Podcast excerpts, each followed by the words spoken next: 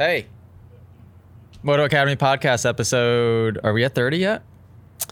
No, we're at 26. No. No, we're not. we're 28. No, we're not. It's 28. 28? Yeah. Okay. 28, making progress. Uh, 28 episodes. Honestly, it feels like we've done over 100. I don't know how we're only at 28. really? Yeah. I don't Are know. you kidding me? It feels like we've done a heck of a lot more than that. Yeah, I mean, I guess so, but whatever. Podcasts are fun. Sure.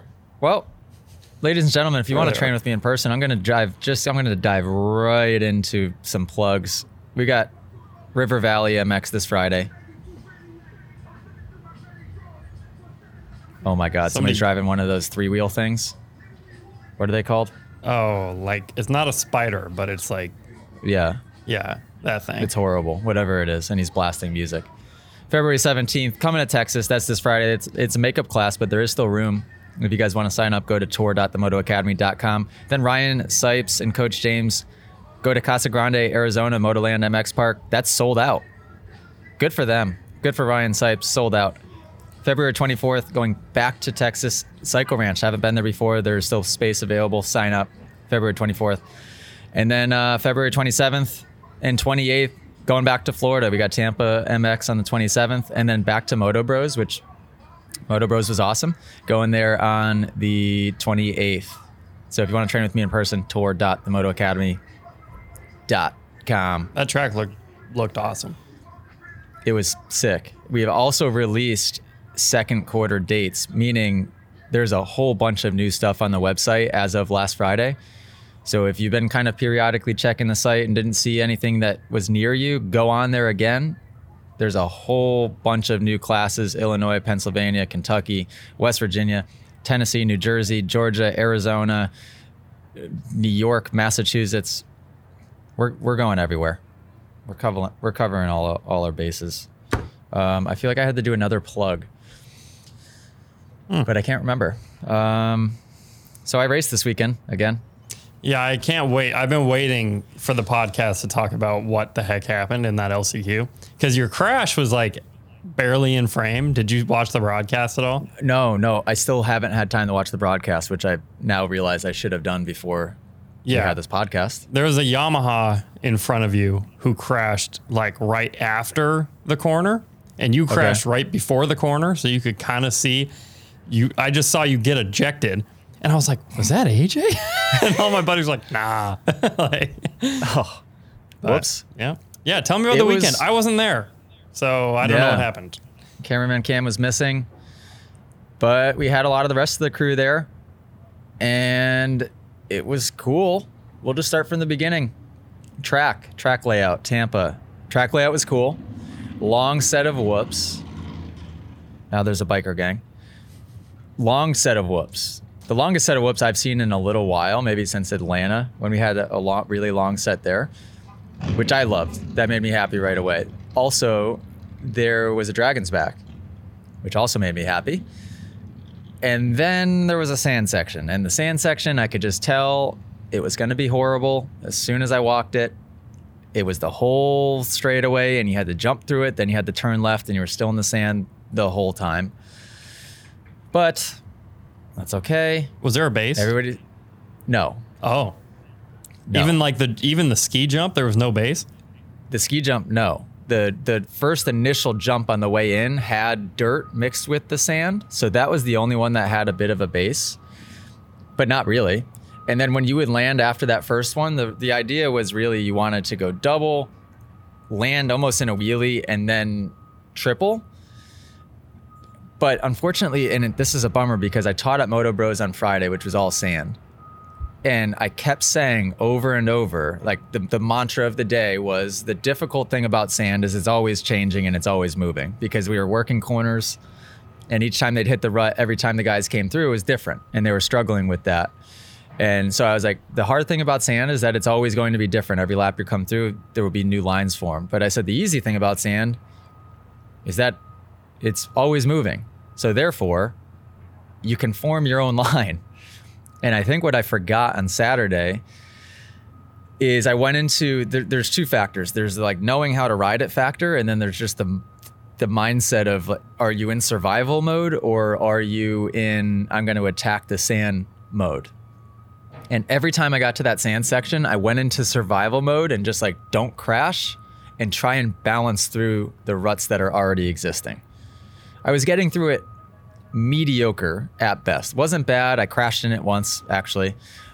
But it was like a balance game. I would jump into the rut, I'd balance, balance, balance. I would gently jump again just to make sure that I would land perfectly in the rut again. And then I would balance the whole time through it. Where it kind of dawned on me watching the 450 main, watching everybody double in, launch. Didn't matter where they would launch to. They would land and the sand would just explode, forming their new line. And I was like, oh, duh. I mean, it's mm. sand without a base. It's literally just white, silty sand from Clearwater that is just like the finest sand ever that just will move out of your way. So I guess if you had the commitment level, it really was less of an issue. But I tell you, it was so difficult for me. and especially tough. when you had people thrown in around you. Holy cow. Yeah, how was Holy the cow. goggle situation this oh, weekend? Horrible.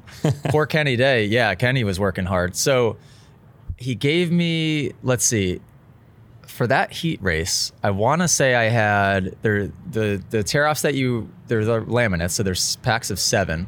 I think he had three packs on, so 21. Holy cow. I went through every single one. I was just, I would have to pull halfway through the sand and then turn left, go down the straightaway by the mechanics area, pull again.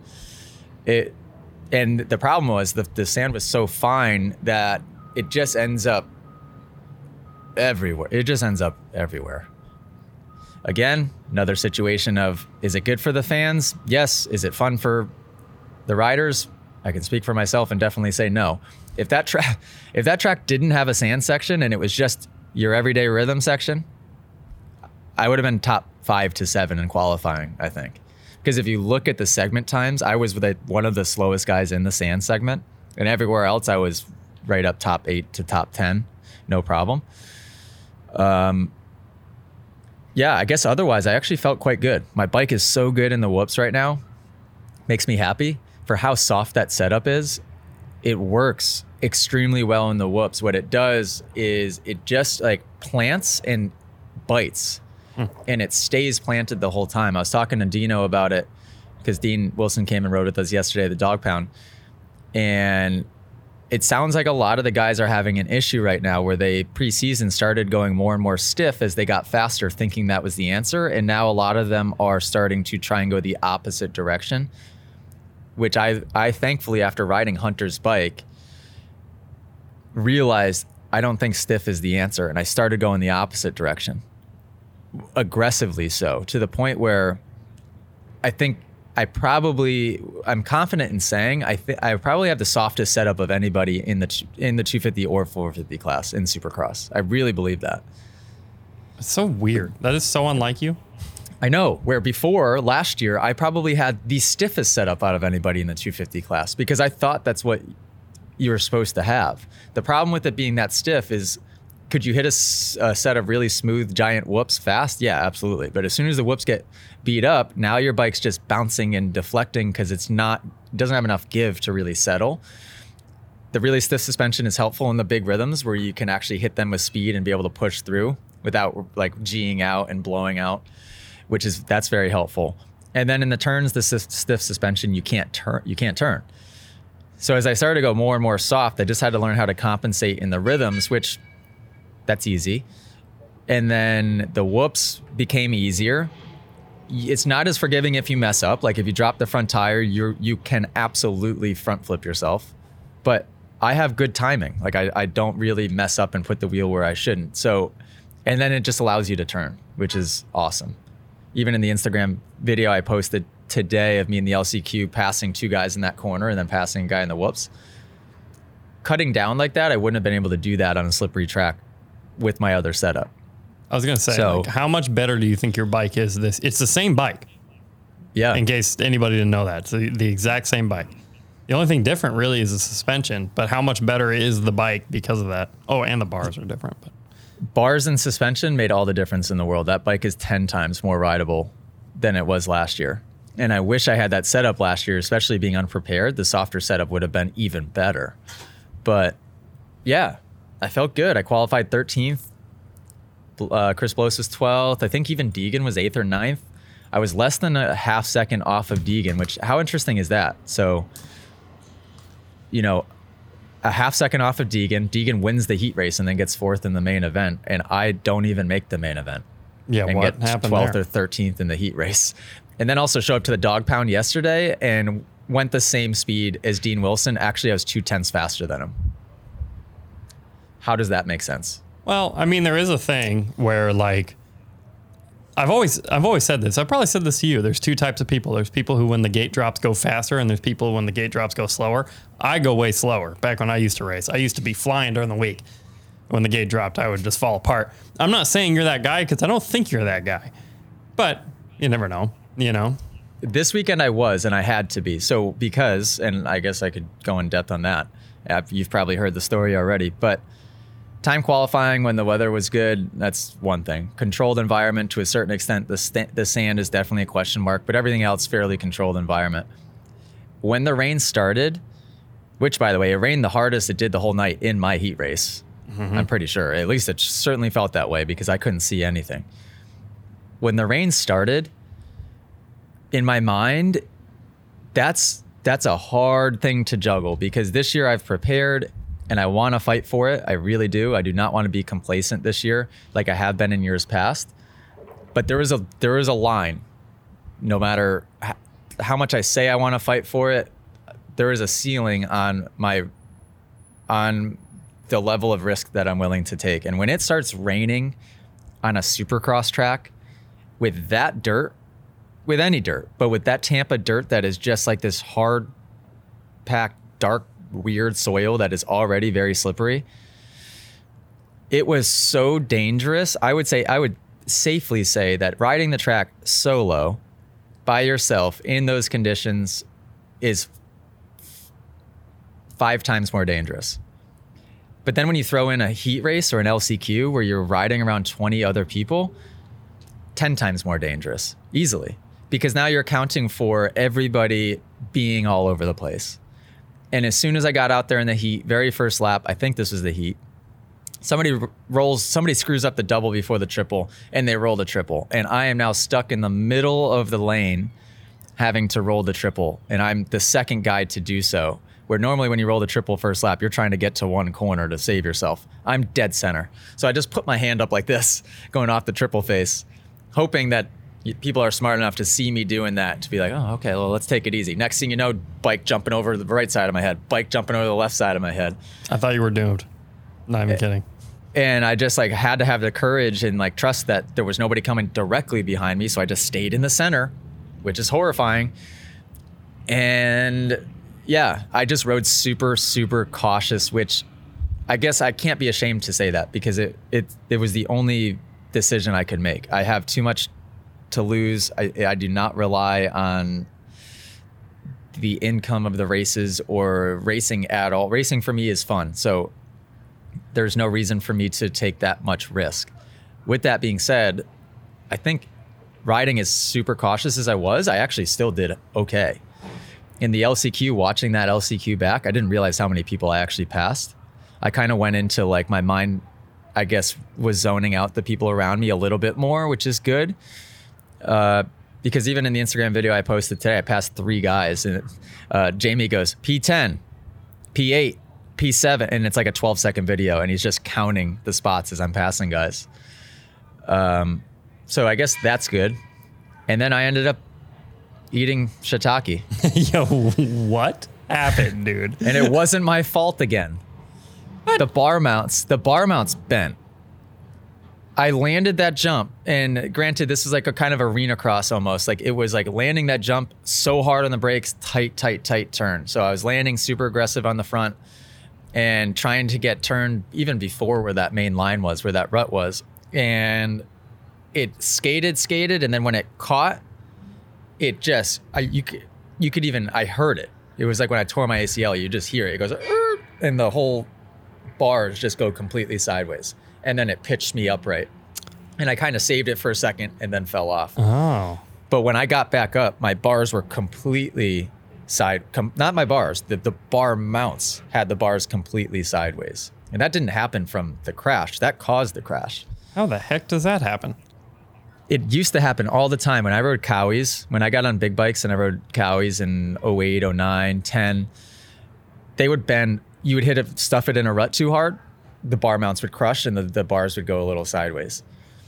Uh, and apparently the, the Honda ones do it too. So I just have to get better bar mounts. I don't know if I want to get aluminum ones or just, I don't know. If anybody has any suggestions, let me know. But yeah, that caused the crash, which, whatever. Honestly, I don't know if I was going to really pass Marshall and the guys in front of me, anyways, because they were ba- there was like a three deep battle going on, and they were swerving everywhere. I just didn't have interest in really getting involved in that with it raining. You want to see Anyhow. it, dude? It's so funny. what? Your crash. Oh, yeah, I know. It hurt. Dude, I don't wear a chest protector, so when the bars did that, they went straight into my ribs. On, look at this. Okay. Oh, is it on? It, so you could see it on TV? Yeah, I mean, this is Oh, someone. so Garrett. Garrett This- trains with us. this is someone so did he crash? recording their screen, but look at it's the top of the screen. Top of the screen. Ready? Okay, so Marshall passes Garrett. Whoop. Oh. oh. Whoa. What the heck was that? Wow. Uh, wait, rewind again? Oh well, here. Let's watch it real speed. I might be lucky that I crashed. Watch this real speed. This is like. And I was like, oh, what's happening? I tell you here? what, I might be lucky that I crashed because that would have been a, a a sketchy situation. He would have crashed just in, he would have crashed right in front of me. Oh yeah. And then I could have been endoing myself on a jump face instead of tipping over in a corner. Yeah, but you honestly, oh, you were close at that point. Just Dang it. I was gone. going so fast in the whoops too. Like those guys would pull me in the sand and then we get to the whoops and I would catch up like it felt like three seconds. It was an insane amount of time I was making in the whoops, which that's that makes me feel good. My bike is working great. The next race is Dallas, which is a triple crown. I've Oh. already peeked at the track map. It has a Oh. long set of whoops and it has a dragon's back and it doesn't have a sand section. So we're going straight through and then I get to have three main events to do my thing. yeah. So that will actually be I'm excited for that. I'm excited for Dallas. Dallas is gonna be fun. Yeah. That's weekend after this one, yeah. yep. So this was supposed to be a week off, but now we're going to Oakland. Okay. Yep. And I'm going to Texas for some reason for That's- class. oh, You're going to Oakland? Going to Oakland, yeah. Okay. Good luck out there. Thanks, man. I, lo- I dude, San Francisco might be the worst place in the country. You, yeah, I'm glad I'm not going. do you remember that? It's a, it's just not a nice area, like at all. Uh, well, cancel cam. Yeah. Hashtag cancel cam. What? I can't say that. San Francisco's terrible. I Do don't you know. like San Maybe- Francisco? Tell me, with Me? a straight face. You like you love San Francisco. Yeah, I love San, San Francisco. Yeah, it's the best. I it? like uh, Club Moto track. Yeah, that's not anywhere near San Francisco. Oh, are you sure? yeah, it's like an two hours in, like inland. Oh. Northern California is great. San Francisco's not. I'm sticking to it. I don't care who hears. Okay. That's Um, fair. Yeah. Anywho, but yeah, bummer for Marshall in that LCQ though. Did you see what happened last lap? Nope.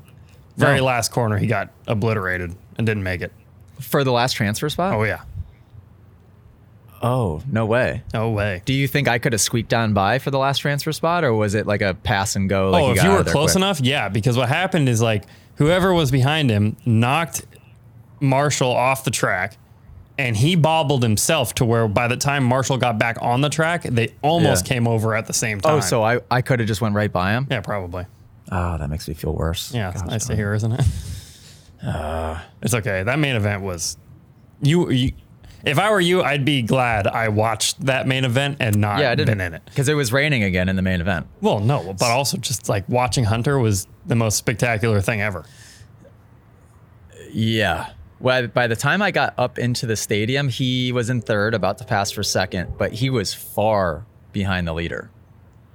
Really far. That's epic. That's so epic.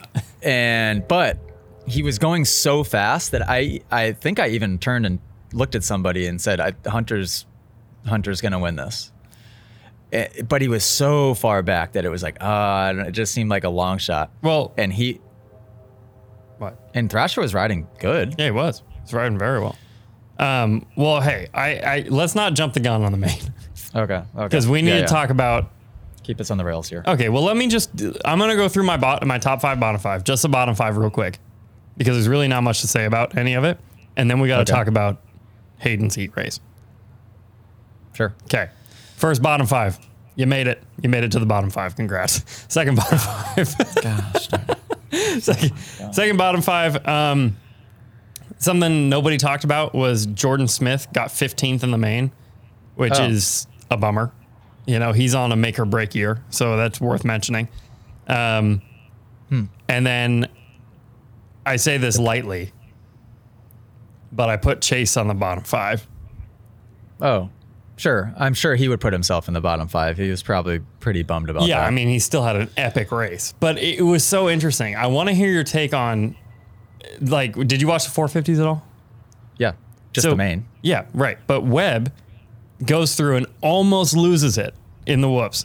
And then the next lap, that is where Chase crashed.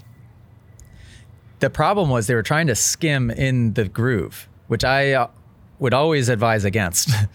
so there was a main line going down the center that just forms a V, essentially. And I would love to go down there. Actually, there's a picture of Sexton standing with his agent checking out the whoops after the main event. I would have been curious to go down and look just to see what the options were.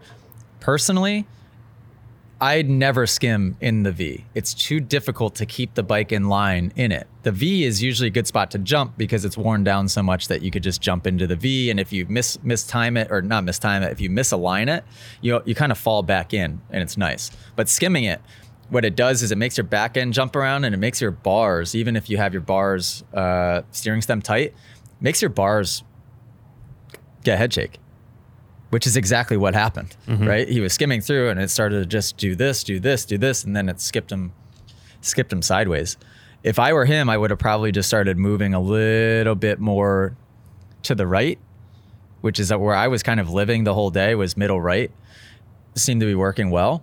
But how about this? I could because I don't know if you would have heard this or if I'm sure they didn't say this on TV. They took the whoops. They took two whoops out. Did you hear that? No. Did they say that? we did the first time qualifier or the first free practice with all of the whoops in and then there was two missing after that and rumor has it that roger decoster made a suggestion that they should take those last two whoops out and they listened and took them out hmm. which i had conversations with a certain somebody yesterday that c- confirmed that rumor and was very pissed about that rumor because if that one if if Roger DeCoster has that much pull to where he's able to go up to the AMA and say, "Hey, take those last two whoops out." Those two whoops are not that's not a danger factor. It's just more technically difficult. If anything, it's going to slow riders down more because it's hard to keep speed to the end of the whoops. In the 250 class, there was only a handful of guys that seemed that were able to make it all the way to the last whoop. I was P9 in free practice and then P12 maybe in the next one. And I bet you that was only because a couple of guys, those three guys, four guys, scooted by me in times because of the fact those last two whoops were taken out. And then AP and Webb end up on the podium because of that. Would they have ended up on the podium if the last two whoops were there? I, I don't know. That's really interesting, but it's kind of BS if you think about it. Yeah, I mean, they'll do track changes, but from riders' perspectives, right?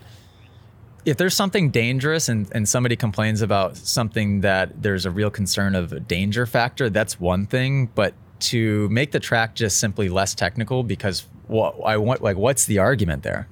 I'd love to know. Take the last two whoops out because why? It is not more dangerous. It is just more difficult. And it is a huge those last two whoops having them in, huge advantage for me, not that I matter. Hunter, Sexton, anybody that's like actually a good whoop rider, leave those last two whoops in. The guys that aren't or questionable or or if you're on a bike that isn't the best in the whoops like a KTM, then that's going to benefit those guys. It just that doesn't seem fair to me. I just want to make the audience aware that that is a thing that happens. And if that rumor is true, then that's just not, it's simply not fair. I like Roger, and I feel like I, he seems like a really nice guy as far as I can tell, but uh, that just seems unfair. That's a little weird. Yeah. And I don't know if it's 100% true, so I can't speak on it too much, but it sound it sure sounded like there was based on who I was hearing it from. Hmm. It sure sounded like there was truth to that. And there's nothing worse. Some of the track's really difficult, you get excited for it, and the next thing you know, you go out for the next practice. By the way, they don't tell you that they changed it. Yeah, that is see, that's the danger That's- factor. That's dangerous. AMA Feld, if you're listening to this video,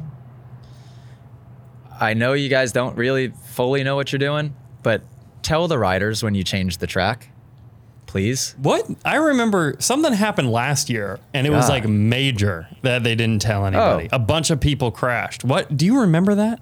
Oh, there's been, I can remember so many times. I remember a year at Daytona, they changed the whoops and didn't tell anybody. And then I watched the first heat race go through the whoops, and the entire 250 heat race exploded themselves in the whoops.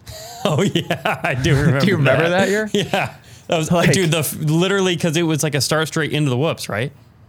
And Yeah. like nine dudes went down. Yeah, hard. Yeah, oh yeah. That was wow. Yeah. What race was that? uh, last year, last year there was a rhythm section where they changed the pitch of one of the takeoffs. Didn't tell anybody, Yes. and next thing you know, the next practice, everybody was casing the crap out of the triple in. That's what I was talking about. Last year, they yes, they changed the pitch of the three in and told nobody. So Nobody. everyone just wadded themselves like That is completely unacceptable. Oh completely unacceptable. Changing things that are technical to benefit a team manager, unacceptable, and then not telling anybody about it, unacceptable. It should be not only telling people, it should be a sight. There should be a sight lap.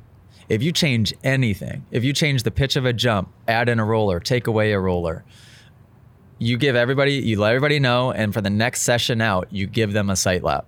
it seems so obvious. Uh, yep, yeah, you would think, but they don't care. what? What? They, they just don't.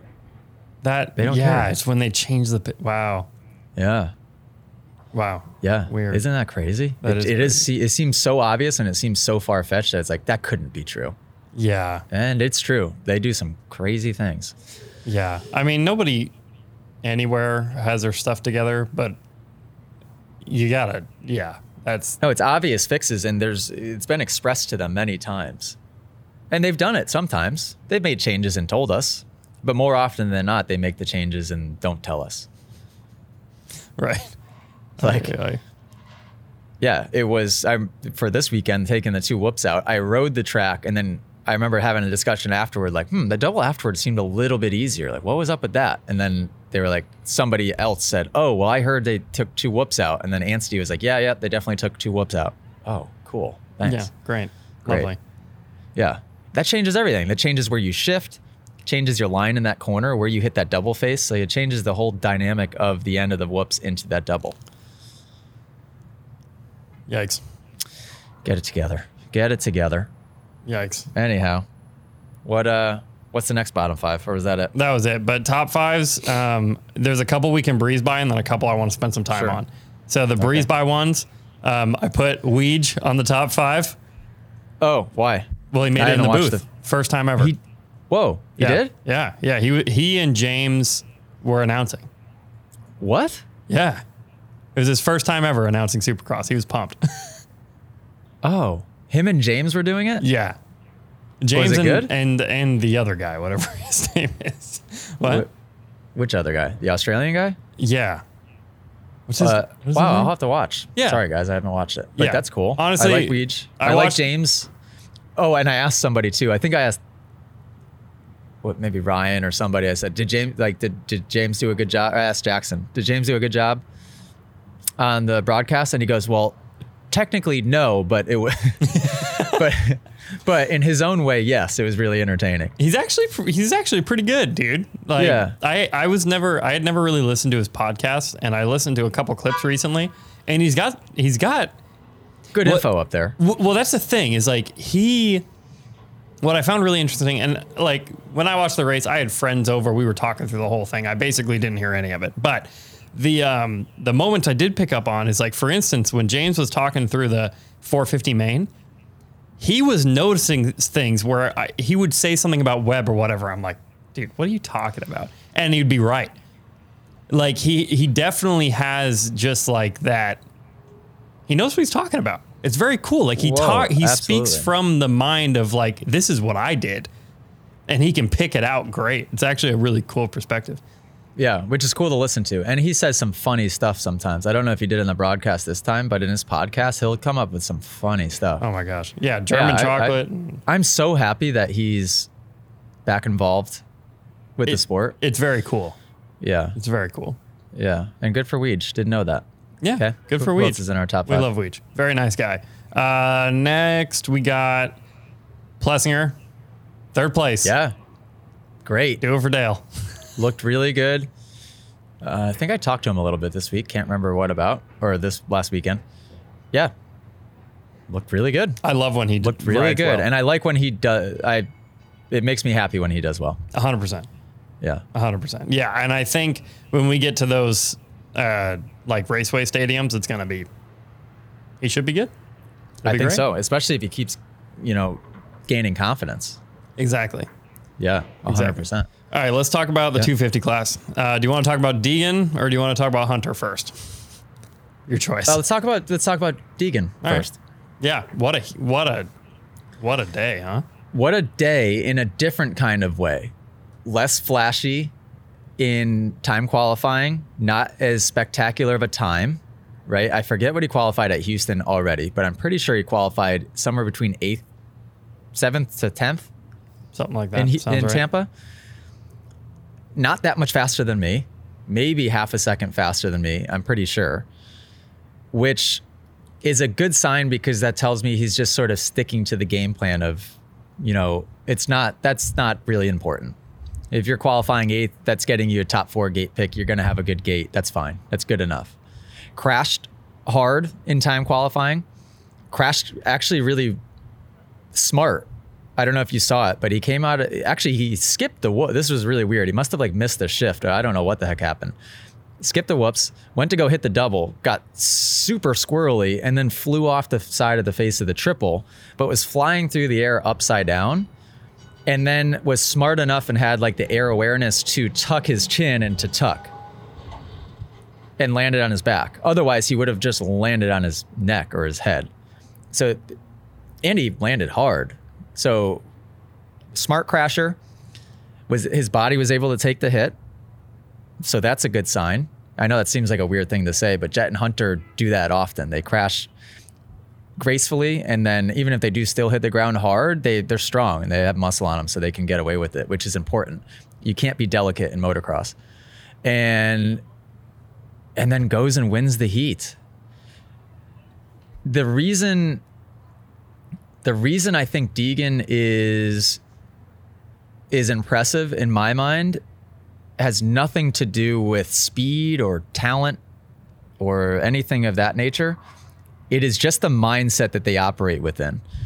It it is very similar to the Lawrences in my mind. I know it's a stark contrast when you're talking about you know flashy YouTube content creators like that is very different than the Lawrences training privately at their facility and keeping quiet to themselves uh, and going out and just doing it.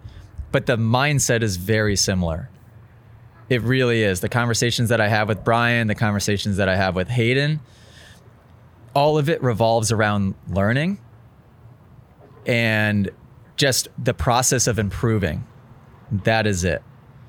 It's super interesting because the alternative to that and the mindsets that- don't work is like the fixed mindset of thinking that pretending like let's say you're playing a video game and your character has like all of the character traits of you know speed is here endurance here you know whatever.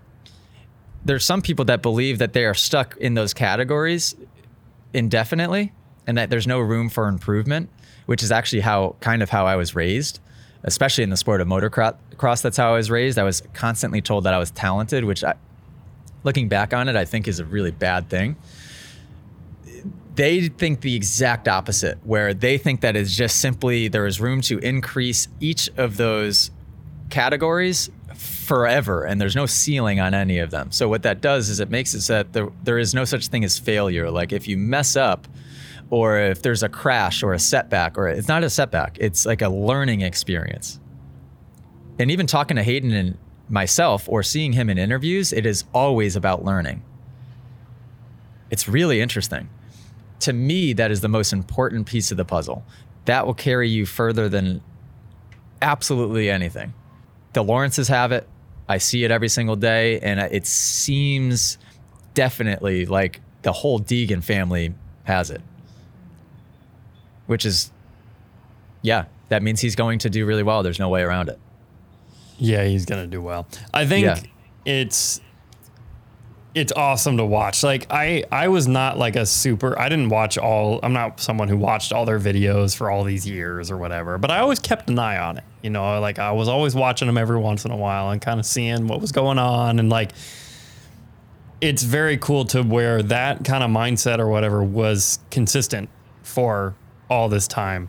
And it's been awesome to watch the story of like you know, we're doing these things and thinking this way to get to this point, and now they're here, and he's got two fourth places in a row. Like that's and a heat race win.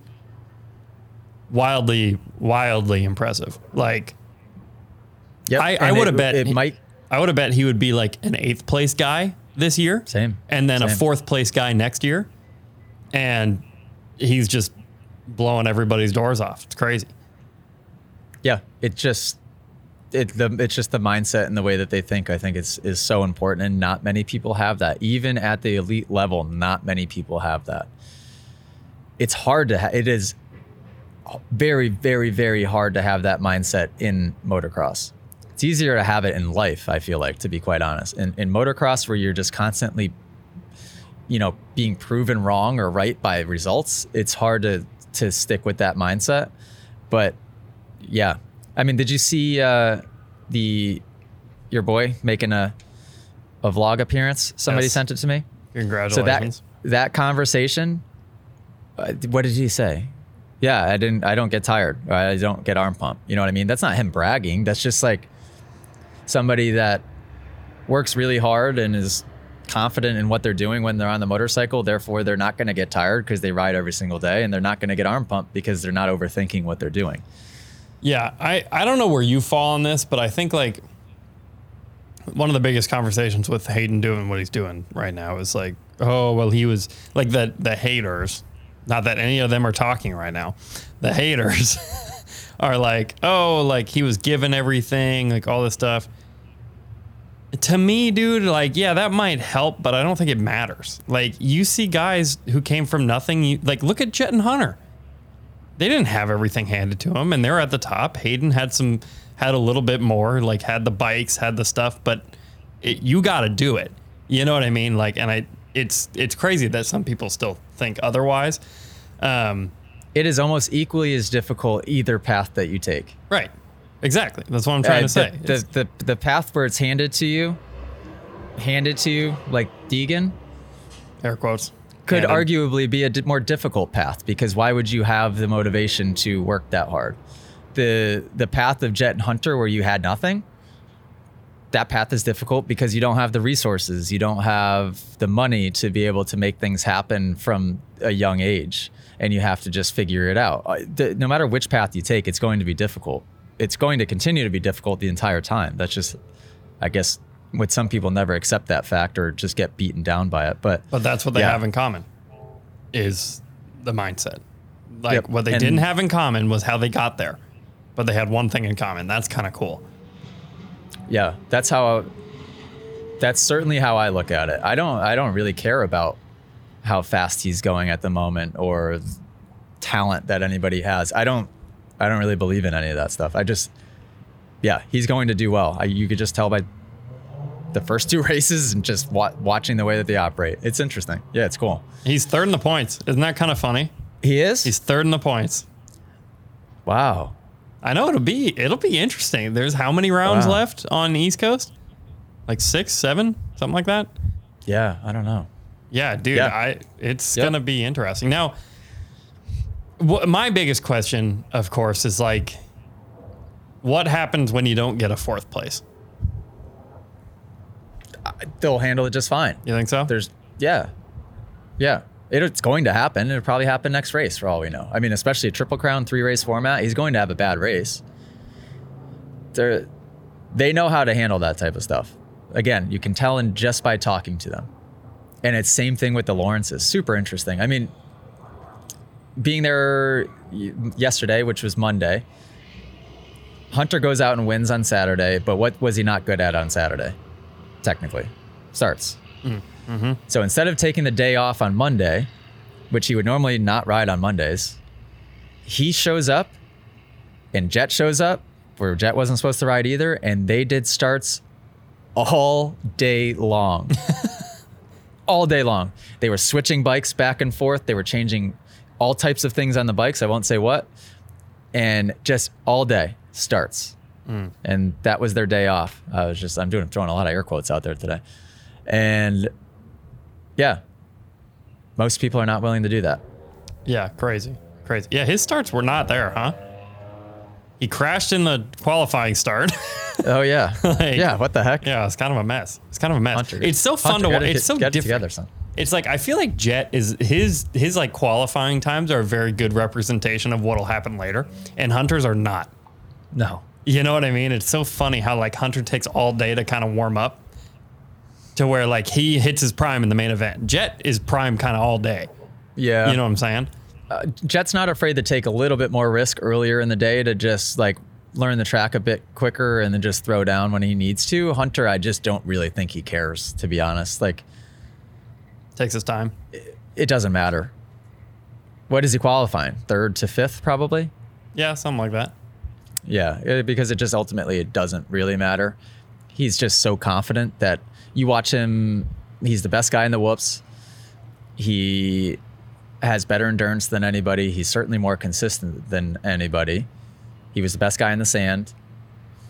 He's a beast. So like, yeah, it doesn't matter what you qualify. Dude, that main event was just unbelievable. I basically don't have anything to say about it. It was so unbelievable. Like, I, at the beginning of the race, was like, yeah, he could do it. Like, he could come back and win. When there were three laps race, uh, or, whoa, when there were three laps left in the race, I was like, eh, He was so far back still. so far back. And it was raining. And, like, just all the odds were, like, not in his favor. coming into a lot of lappers. Yeah, so when when basically when there was three laps left, I just kept watching the sand, I kept watching the whoops, and those were my two spots of like, okay. And then the lapper situation. Okay, let's let's see how this plays out. When they got to the that last lap, I was like, oh my god, it's gonna happen. Mm-hmm. It's gonna happen because Hunter was not that Thrasher was doing poorly in the sand; he was riding extremely well, but Hunter was killing the sand section. I was like, okay, he's just gonna launch it this time, and most likely Thrasher's gonna have to go inside, which he did, and Thrasher, I will say, did a pretty good job. So let me see if I can take you through like from memory the way this played out. So Thrasher defended the inside, knew and had the awareness enough that Hunter was going around the outside, and then just went straight and ran into him. Good move. I mean, for what it was, like that was a good move to do in that situation right then and there. Hunter handled that hit extremely well. I mean, he got hit actually kind of hard. And then going into the next turn, Hunter played it perfectly by opening up that last corner and going all the way left so that he went right by almost like towards the, where the mechanics were. That puts Thrasher in a situation where he just had no idea how to defend that corner. I even asked Dino yesterday point. at the dog pound. I said, okay, forget about the sand because he, Dino was talking a little bit about the sand defense and tactical situation. I said, forget about the left hander in the sand. What do you do if you're Thrasher in that last turn to defend it? What do you do? And he goes, oh, he, he, he goes, I don't know. That's a really bad situation to be in. He said, what I would have maybe done is just p- played the brake check game and just got up beside him and just just brake checked. And if he tried to stop and cut under, you stop. If he tries to go, you go. And that's the only real option is to hmm. try to just own that inside line the best you can. Because leaving himself susceptible in front of Hunter going into that last turn, there wasn't anything he could do. There really wasn't. Wow. I didn't realize that until you said it. Hunter actually played that perfectly. Because when he was when they when basically because you know they collided in the sand right before the end, Yeah. like right before that straightaway. and then Hunter went left. Well, and I thought it was Purposely. done. I was like, ah, that's it. Like, because I was like, he's gonna, you know, take the far inside. That's gonna be it. There's no way he's gonna get around him. And then when Hunter did it, I was watching. I was like, why did that work? like that shouldn't have worked. But that makes a ton of sense because yeah, if you go far outside, he's like, what? What are you gonna? What do I do now? Because Yeah. you you can't block the outside and the inside. like you know, wow, that's actually wow, that's genius. it it put Thrasher in a situation where he was like, uh, uh, and Thrasher just kind of like went down the middle and like didn't really know where to go. And and even once Hunter did the block and made the pass, he then had a couple of options. He didn't have enough speed to try to go onto that table, but his his options were he could either go roll and try to go table a single, which I don't think would have worked. But in the moment, you could have got caught up and got ahead of yourself and just tried that. And had he have cased it, race lost, right? He could have gone roll, roll up onto the table, and then jump off, which probably would have been a pretty good option. Might have been actually potentially the best option. Uh, or what he did, which was just commit to the roll, jump the table as quickly as possible, and then jump the single into the face. But like either way, you had to make the decision on which one of those options you were going to do and stick with it and execute it the best possible. He just did it all perfect. It's just instinct. That's the craziest And- part. At his home race, I was talking to Jett about it yesterday, and uh, I wish we could have had a camera out for the conversation I had with Jett. He goes, I was, I lost my voice. I was screaming so loud. He's like, I've never seen anything like that. That is cooler than any of my championships, any of the wins that I've ever had. That was the coolest thing that any of us have ever done. Epic. I was like, whoa, that's sick. That's cool for your brother to say. But don't forget, Thrasher almost got it. Like that was like like Yeah. When How he about jumped Thrasher, it, though? I was like, How, th- whoa. how does he just go from like not in the picture to then just wins a race? Like, didn't he do the same thing Did at the same Atlanta thi- ones? Yeah, last year he just like won two races, and we were like, what? Weird. He's got the he's got potential. yeah, he's good. They're all good. He's got he's got the potential. what a race Yeah. though, dude. I actually, yeah, it was great. I I, was yelling. Man, I was yelling. So cool. I mean, I just like I don't forget about if it was Hunter or who it was. I mean, I just love seeing races come down to the last corner like that. Yeah, exactly. Like I'm all Yeah. for a good race. I literally was Yep. I was at my house for this race, obviously. And in that last turn, I jumped out of my seat and was like yelling. And then he finished. And then I realized I was standing up and everyone else was sitting down. And I'm like, frick, I'm my father. I'm like, I'm like, I'm getting old. I'm I'm the only one standing up. Yep. Yeah, actually, matter of fact, I realized afterwards that I was the only one yelling in my group. Well, they're just a bunch of bums because they should have Yeah. been yelling. Oh, I was yelling.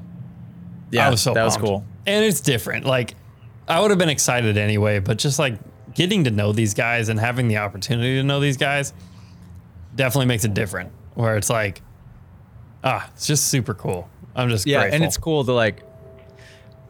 I still think it's cool that I get to just go there and ride with them during the week. it's crazy. Like Monday, it was just me, Jett Hunter, and Dean Wilson, and that was it. And I went and did starts with Jett and Hunter midway through the day, and Hunter just starts doing a big transfer over on the top pad. And then all three of us just start doing the transfer over and over and like trying to see who can do the best whip. and then we do a couple of starts, and then all of a sudden somebody's doing a wheelie, and then somebody else is doing a nose wheelie. And it's just like, So cool. and, and then I stop and park by my dad and Uncle Scott were there. oh my gosh, I bet your dad was freaking out. Oh, he was like, he couldn't believe the whole thing. He couldn't believe the race shop. He couldn't believe the track because it looks like a, yeah. it looks fake. It does look fake. Every, everything is so pristine and perfect on the property that it just doesn't seem like it's a real place. That's a good Yeah. explanation. When you're at 83 compound, you still don't think it's real. Yeah. Yeah. Yeah. And they keep a that actually I didn't even think about it until after my dad said it. I'm like, wow, yeah, they do they do a really good job of keeping this place perfect. Mm-hmm. And yeah, he got to see it on a day which almost like the coolest day that we've had yet, where there was nobody else riding, and it was just me, Dean Wilson, Jett, and Hunter. And when uh, when we were doing the starts, and then when we got done, and they were they still continued to do starts, I went parked over by my dad and Uncle Scott. My dad goes, whoa, this is pretty surreal, huh? and uh, I'm like, yeah, isn't it weird that, like, that's the best guy in the world right there? Mm-hmm. Yeah. Yeah. That's cool. dude. This these are wow. You know, like I always say, like I, I mean, I this is not my quote. I heard it from somebody, but it's like you're living in the good old days. Have you ever heard someone say that to you? Never heard it in my life. Okay. Well, you know how always people people are always talking about the good old days. You're living in the good old days. Like in ten years, these these are the good old days. Yeah. But dude, Yeah. it's just like when we look back at this, like, wow, what a I was wild even time. having a conversation with my uncle Scott. We were sitting up by the pool, and he was just like talking about how cool the pool in my apartment was, and just like they were just mind blown by like everything that we had going on here. it was it was pretty funny uh, because they don't leave. You know, my dad hasn't left Connecticut. Connecticut in Right. years, years. My dad is that this was his second ever away race. He's gone to the local ones, New York and, and the Mass ones. He'll drive to those for Supercross. But the only other away Supercross race he went to, I think he went to New Orleans in 2012. And so this was the only other one from my memory that he's gone to. So they were just blown away by everything. And I was talking to him and he goes, I just don't understand how you got so lucky that Jett Lawrence is a part of Moto Academy. He's like, how, how incredible, like, how did that happen? I'm like, I, yeah, I know. Couldn't tell you. Yeah. Crazy. It's pretty funny. he is only. I mean, yeah, he's he's the best guy in the world. Yeah. Like- because then I was like, yeah, because guess what's going to happen? Jett's going to win Supercross title. Hunter's going to win Supercross title. Jett's going to win 450 outdoors. Hunter's going to win 250 outdoors. Like, it's just going to keep on going. It's, it's only just begun. So, yeah, it's quite cool. Yeah, It is quite cool. yeah, it's pretty wild, to say the least. It's pretty wild. Um, okay, so is that all the top fives? No, I was gonna. I wanted to talk about Webb a little bit, just because the top three Mm. in points is so cool. Like, I just hope it stays this way. You know, Chase is what two back from Eli, and Cooper Oh, is that's just it? a few points behind that. Like, they are so tight. And then you got Anderson. Oh. I think it's Anderson next. Probably a he's mile behind. He's way behind. Yeah. And it's like, you know, Webb had a great ride this week. Anderson did not. Anderson and Barcia did not. Because the for the problem with Anderson and Barcia, especially Anderson, oh, more so than Barcia, is he is so willing to throw a race away just to take somebody out. Yeah, just because of something that happened off the track. I saw probably. Racer X posted a couple hours ago the clip of him taking both him and Barcia out, and I was like, "What the? What was that?" Yeah, what are you doing? Like there was so much room to make that pass and then just make that pass. What'd you think of Hunter's takeout on Mosman? Didn't see it. Oh, really? Can I? Can you play it for me? Yeah, now let me something? find it. Let me find it. Um, No, I didn't see it. I think th- I think a, a takeout pass on Moseman is probably justified because Well, I told you For- this in the meeting we had yesterday. Like Mosman almost took out Hunter for no reason on like the second lap, and then Hunter was stuck behind him for a while and finally just cleaned him out. Oh really? yeah, not like aggressive, Oh. but Oh, but good for Hunter. Yeah, that that something like that is justified. I would be annoyed that a guy that's not my pace would be messing with me, and then if you have to make an aggressive pass to get by that person for your own safety, absolutely, let me see that's if I can- justified. That would that would, this is in the main event. Was it before the sand? Yes. I saw a highlight of him getting up, but I didn't see the All right, let's uh the pass. I got screen screen share here.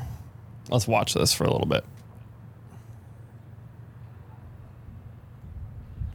What a mess. Yeah, Jordan Smith, bummer. Gosh, I hate sand sections. Look at how difficult that looks. Right?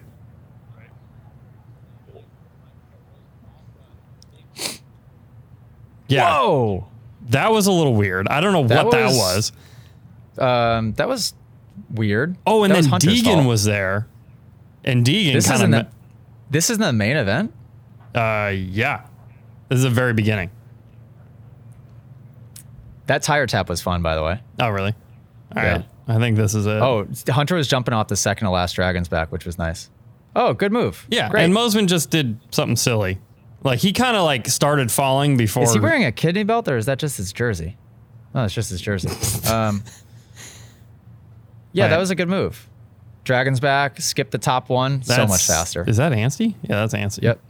Oh, that was a good pass. Anstie, good move, just standing it up with feet in the pegs. Anstie was riding super well, probably wicked fast in the sand. Gosh, dude. Yeah, it goes wide. Yeah, and look at Hunter goes way left, and it just gives him an option when he gets to the turn. I mean, it was oh, perfect. wow. But it was close, dude. Oh my gosh. Yeah, and just for those watching or listening, those listening, you probably have no idea what we're reacting to, but those those watching, the finish line is technically at the bottom of the finish. So if you were confused as to like, well, hang on a second, who won or what was what was going on there, the the the transponder mark, which is what they they don't judge it by eye by the eye, it's done by transponder, is at the bottom of the finish. So all you had to to do is Yeah. jump that single to the base of the finish, and he had it. I was trying to explain that to my friends. I'm like, the line is not at the peak of the jump. It's usually Yeah. further down. Sometimes it's a Did they little ex- different, but Did they explain that on TV? Because to the eye, that probably looked like either a photo finish or like Thrasher had it. Yeah, they I must don't have know. explained it I don't know. on TV. Um, yeah, crazy. But good weekend. I'm excited. We got Oakland, which will be fun, and then I'm stoked for Dallas. Should be should be good. me too. Want to do some questions? Yeah, sure. All right, let's Hit me with a couple. Of, que- let's do like three of them. three. Three is a good number. Um, I'm getting thirsty over here. all right. Getting a parched. All right, I'm gonna do. Not gonna do that one. Uh, hang on. Do we have a bunch? Yeah, a bunch, like 20 of them. Holy crap! By the way, guys, while he's looking for a good one to use, if you're inside of the Moto Academy app, Moto Academy subscribers are able to send us videos where you can send them to Cameraman Cam in the direct message system inside of the app. Send a video, not a text. Send a video to Cameraman Cam inside of the app, asking any question you want. Could be dirt bike related, uh, fitness, relationship, life advice, mental health. I don't care. You name it. Ask us a question. Uh, we probably won't be able to answer it, but we'll do our best. And all you have to do is just send a video to Cameraman Cam inside the Moto Academy app. If you don't have the app yet, go to club.themotoacademy.com and subscribe. These podcasts get quite a bit of people downloading and listening. So if you are listening, especially this deep into a podcast, if you're an hour in and you're not a Moto Academy subscriber, use code free month. No, that's not it. What is the code? Mo- use code Moto free and get your first month month for free. I just deciding that we're going to do this right here, right now. Try it for a month, Is that code and exist? after that, yeah, I think so.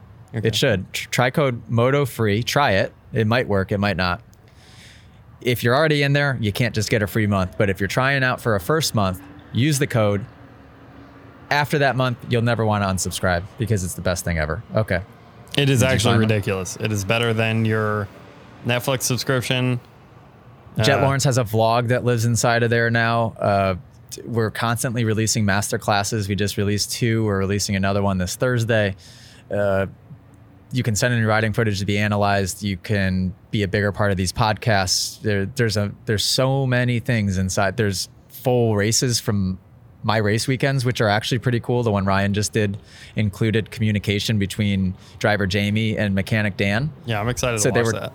they were talking to each other while I was out there for the full race, and that that's inside of the app only. There's a, so there's so much stuff in there. Okay, hit me with a question. All right, here we go. Don't know what it is, but we'll see.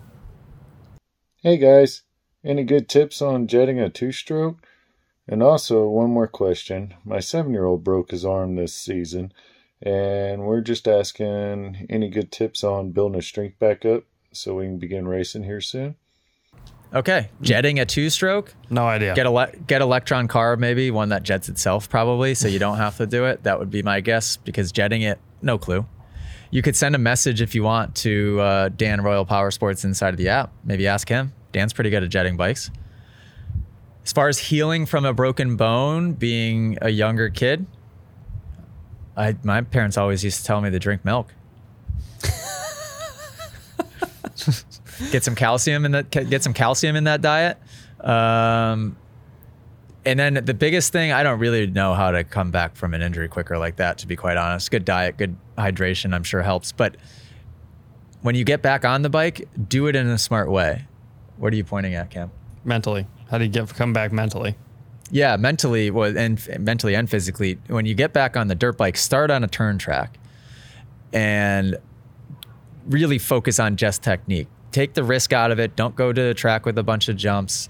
Build the confidence on a corner track.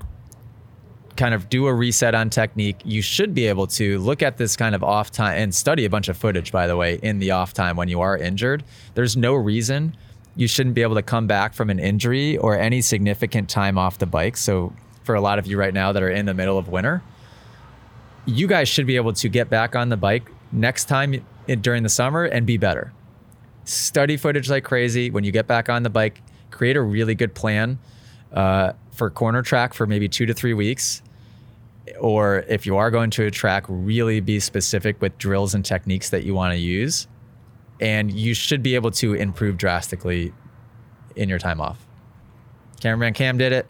I've done it before. I used to happen to me all the time when I was little, when I would take winters off and then I'd get back on the bike. I'm like, how am I magically faster? And it was just because in the wintertime when I was little, my dad just had me watching Crusty Demons, Terra Firma, Steel Roots, Bar to Bar, you freaking name the year. Like that my dad would force me to watch all of that over and over. He'd actually, I would be like, he'd have it on the TV and put it on when I'd fall asleep. And I was just studying it without knowing, knowing that I was studying it. So download the Moto Academy app. You're in there. You're already in there. You got a head start. You're in the Moto Academy app. Have them watch all the videos. Easy yeah, solution. for real. For Yeah. real. Dude, this is a, in the last couple of years, like, I'm not going to classes with you this winter. It's certainly what Are it you getting worse? Well, it's all of a sudden I have not ridden in a very long time. Last time I rode was the f- when I tried my Fox gear on for the first time in Tampa. That's the last time you rode? well, y- y- dude, it's like mm, yeah, it's winter. like I'm Holy getting crap. I'm getting some glimmers of hope over here though because it's like 40 degrees every day this week, so all the snow is melting, which is making me very happy. Um, hey, last beautiful last year I was riding in March, so I would love it if we could pull that off again. But yeah, dude, I Hmm. haven't ridden in forever. I'm like, I'm dying over here. Yikes. Get in the app. Yeah. All right, next, next question. Hit me, hit me with it. I'll think about it. Hey guys, Brian and Kane. Um, I was wondering if you can explain how Jett is able to move so fast. Uh, I feel like we've seen Haiden Deegan through his years growing up, and we see him putting all the hard work in. But then Jett just kind of bounced on the scene. Um, what was it, 2019, when he did the Monster Energy Cup and ended up winning and talking about how he was promised a donut.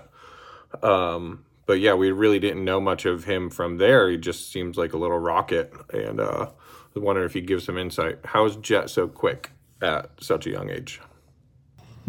There was good, great question. So wait, his name isn't Brian Kane. There's Brian and there's Kane inside of the app. Did he just say Brian and Kane? It sure sounded like and, but I cannot confirm with any confidence. Okay, Brian, let us know because I always thought your name was Brian Kane. But if there's also an, another Kane, there's somebody else named Kane that's also on your account that we don't hear from, uh, let me know. Password sharing, unbelievable. What did he ask? Oh, yeah, that is interesting because you got to track the whole progress with the Deegans and Haiden growing up, but with Jett, nobody really knew or heard of him until that day at Monster Cup in tw- what that was 2019. That's crazy. That wasn't that long ago, and to think of what he's accomplished since then is absolutely stupid. That was not long ago. Not at all. Like, Holy crap. yeah, I would have thought it was before that. That's insane. But the, what it was is there was so much work. I've heard their story now, getting to know them. Their time in Europe was a big, big factor. Jett growing up, traveling Europe, riding all those tracks, training over there, working with all the people that he worked with. That's where he got all that experience, all that knowledge, all that corner speed. And then once he got here, it's just further further developing those skills that he had already honed in probably before the age of 16 and then just compounding confidence on top of that at that point. And it, because you get uh, i mean basically it probably it really all started you had like the races where he almost won but Ferrandis got him and then he knocked himself out. But like there's a little stuff like that where that starts to build a lot of confidence. And then they just Dazzy's smart. He had them doing all of the right things. It is crazy though because when you watch Jett, I mean Hunter has very very very good corner speed as well. But when you watch Jett, there is no setting up a turn. It's absurd. I he didn't do many laps yesterday, but he did just enough to where I watched him hit the whoops, which by the way they made the whoops insanely big on the bottom pad at the dog pound. He hit the whoops and then hit the 90 degree right hander after that, like a slot car. And even when you watch Dean Wilson hit it, it is very much like break, break, break, set up, turn, get in the rut, and rut, three in. And Jett, it's just like, and he's doing the three in before you even realize he hit the corner. Hey, It's incredible. It's incredible. I don't know. I don't. uh, He's got uh, Chase Sexton has insane corner speed also, but yeah, yep. That's the Um, best answer I have, I suppose. do you think Chase Sexton's going to win many championships? Ah, Chase Sexton's in an unfortunate era The, where he the had to timing's with the- horrible. he had to deal with the end of how bad, how sucky would that be? That's he a had to wor- deal with he- the end of Tomac, and then he's got to deal with the beginning of Jett Lawrence. I'm just realizing this. His timing was horrible. Worst case scenario. Like a lot this- of people have that though. Like Kevin Windham had that. There's guys in the past that have had that bad Wow. timing. Supercross championship this year is a toss up. It's a toss. I have no idea. I think Chase has got it. You think Chase will win it? I, think don't so. know if he's consistent enough. Like he's very I consistent, but Tomac. I mean, Tomac has had a couple not so great races already this year. This last weekend being one of them, he got fifth. You know, which obviously is very good, but for Tomac standards, you know, and it's like I didn't think I was going to see. I didn't think we were going to see Tomac off the podium all year. You know, is that is that Douglas No, and he, over there? he just casually rode to fifth. Yeah. Yeah, but Um, either way, it's like, yeah, wow. Like, you know, this Supercross championship, whether this is Eli's last season or not, is completely nobody has any idea. I doubt it is, but he says he, it is. I, I'd be willing to bet otherwise. However, it's like you have Eli to deal with now, and then outdoors, dude. Jett already beat you on outdoors, like at mo- at uh, Motocross of Nations. You know, it's like what yeah, but Chase is timing. a beast outdoors, and he very well could be so fast that he pressures. Yeah, there anything could happen. Dude, I, mean, just Cha- hope. I hope Chase doesn't. I mean, it's all but confirmed he's going to KTM, right? I don't think that would be a good. No, it would be. I think it would be silly. I think he looks amazing on the Honda, and I just it's it sucks when I I get it.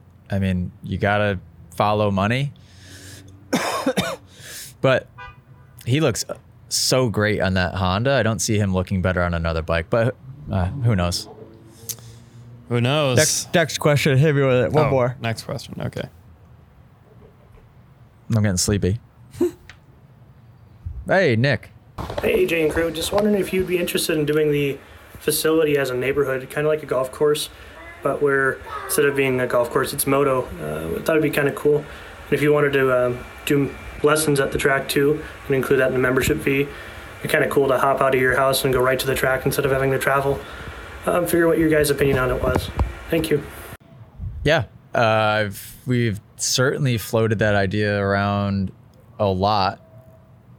Um, I just signed some papers yesterday that have to do with something, but can't really say yet. And uh, Yeah, glad I don't know what you could possibly be talking about with that statement. Good grief. yeah, yeah. So that would be the dream. I will make a place like that. It's hard to do in year 2023 because it's just hard to get permits. It's hard to not have people complain about noise. But there's also a lot of opportunity with electric bikes in a situation like that. Right? Um, yeah, I love that idea. I think that'd be amazing. I think the opportunities would be endless too. And I think that there's enough people that would be into that idea. And especially with Moto Academy and the, the following that we've are continue to grow and create, there'd be people all over the world that would want to have vacation homes probably at a spot like that, right? That's what it would need to be because I I always like because so I just thought that was so funny because he sent me that question out of freaking nowhere. He sent me that in December, by the way. Oh, really? We're that far behind on questions. Oh my god. Yeah, he sent me that in December. And I was just sitting there and I'm like, we've talked about doing that. Like we've talked about having a facility that like was at like functioned like a golf course community would. And I think a lot of people have had that idea. You know, My I only- heard yeah. Mike Grondel talk about it on Gypsy Tales. He's somebody that has a lot of mo- a lot of money and is very capable of doing it. I- It requires money, but it more so requires, I think, the the perfect person or brand. And there's honestly, I can't think of a better brand than Moto Academy to be able to make something like that happen, right? Because it's a it's a motocross community, it's a motocross training academy that has is partnered with the Lawrence family that it has a huge outreach online. I mean, I this I think we're a perfect we're in the perfect position to be able to do that. So much so that I think it would be so successful in the early days that it wouldn't even require that much money up front to start something that would be next level. And there's no reason it couldn't become a franchise of sorts where you have multiple locations around the world of things that kind of operate consistent with each other and the curriculum and yeah. Yeah, wouldn't that be cool? i'm saying yeah that would be cool. That would be definitely that would be cool. Um that would be cool. Subscribe to the Moto Academy. And uh, Subs- that is all for today. yeah. Uh, okay. Well i got the uh our apartment complex has got donuts downstairs so i'm gonna go get a donut. Um also they had some dog gelato. I don't know what that means but doug was telling me he really wanted some of that gelato. Speaking of which he just walked out on the balcony um he's probably got to go poops Just so you know. and okay for the two people still listening i haven't done my shout outs yet on this episode shout out driver jamie um Hey, he's I coming to ha- pick me up in Jacksonville. I'm very thankful for driver Jamie. driver. Jamie. First of all, is the man. Second of all, I love having him at the races. He's just an extremely hard worker, but he's just a good person to have around. If I'm feeling down, if I'm feeling down, there's no better person to have around me than driver Jamie. I remember he gave me a hug after the uh, the LCQ at Tampa, and he goes, he goes, "Don't worry, man. You're still my favorite racer of all time." I was like, "Thanks." Dude, he made us all Uh, golf shirts, golf polos. I'm freaking stoked. Oh, they're great. They're getting a lot of utilization. Ryan was wearing his at Tampa. Um, he's constantly buying things for the team with not the credit card that I gave him and his own money. Um, yeah, I'm so I just I'm very very grateful to have driver Jamie a part of the operation. Dan Dan at Royal Power Sports has been great. We saw Nemo this weekend. Oh, Nemo was there? Nemo came. Oh, is he going to come to more? I hope he comes to more. Yeah, he's coming to Dallas. I think. Oh, is what I good. heard Good, through good, the good. grapevine. Yeah, I, I, I've and I've also been. A lot of people have been telling me that they're recognizing that we just have a cool group of people Yeah, we do. around us, and we and we do. We have a great team. And that's been my Um, whole goal this year with like the documentary series essentially that we're doing instead of YouTube vlogs is we have great characters on our team, you know, and they're all so different. It's like you you have you, everybody knows what you're like. We have We have no, but like we have driver Jamie who like plays dad, and then we have Dan. What what what would you? How would you even describe Dan? Oh, Dan is just like he is hilarious. he's hilarious, know, but like Dan I don't know how to makes me crack up constantly. I don't. I he's Other than that, I don't know how to describe him. he's such a unique human, and I love it. Like, so he's a great character. Nemo is hilarious, dude. I can't wait to include him in some stuff. Um, it's just a Uh-huh. What good does he crew. say again? Uh, he says that's right all the time. That's right. That's Says, right. That's right.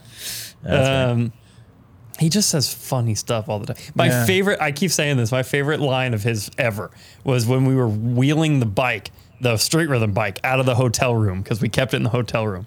And some random guy, I don't know if he worked at the hotel or what, walked down and was just like watching him do this. And it's like, you know, six in the morning. He's like wheeling the bike out. He's like, don't tell nobody. Wheels it out. I was like, oh my gosh. Oh, Don't tell nobody. Like, don't tell nobody. Yeah, we got HR Hannah, and HR Hannah's been amazing, stepping it up, learning a bunch of new things, like taking on more responsibility. Uh, we got Jess Jackson, who's been killing it, even though he sent me this the merch that wasn't right. Uh, we're getting there. He's been killing the social media game, going above and beyond. Uh, we got Ryan, who is actually I forgot that he hurt himself because he's he. Uh, it, Ryan, are you going to be on the dirt bike soon? Because he seems like he's actually feeling pretty good lately. Um, who else is on our team? I think that's everybody. It'd be really that bad if it wasn't though. I really don't want to forget one person. No, What if I oh? James? Oh, James. Oh my God. Of, of all the people to no. forget. Oh my God. James, I did. That was. I'm just kidding. I didn't forget you. Okay. I did that was a not joke, forget you. James. We planned that. James, we didn't forget you. Uh, we didn't forget you, James. You're awesome.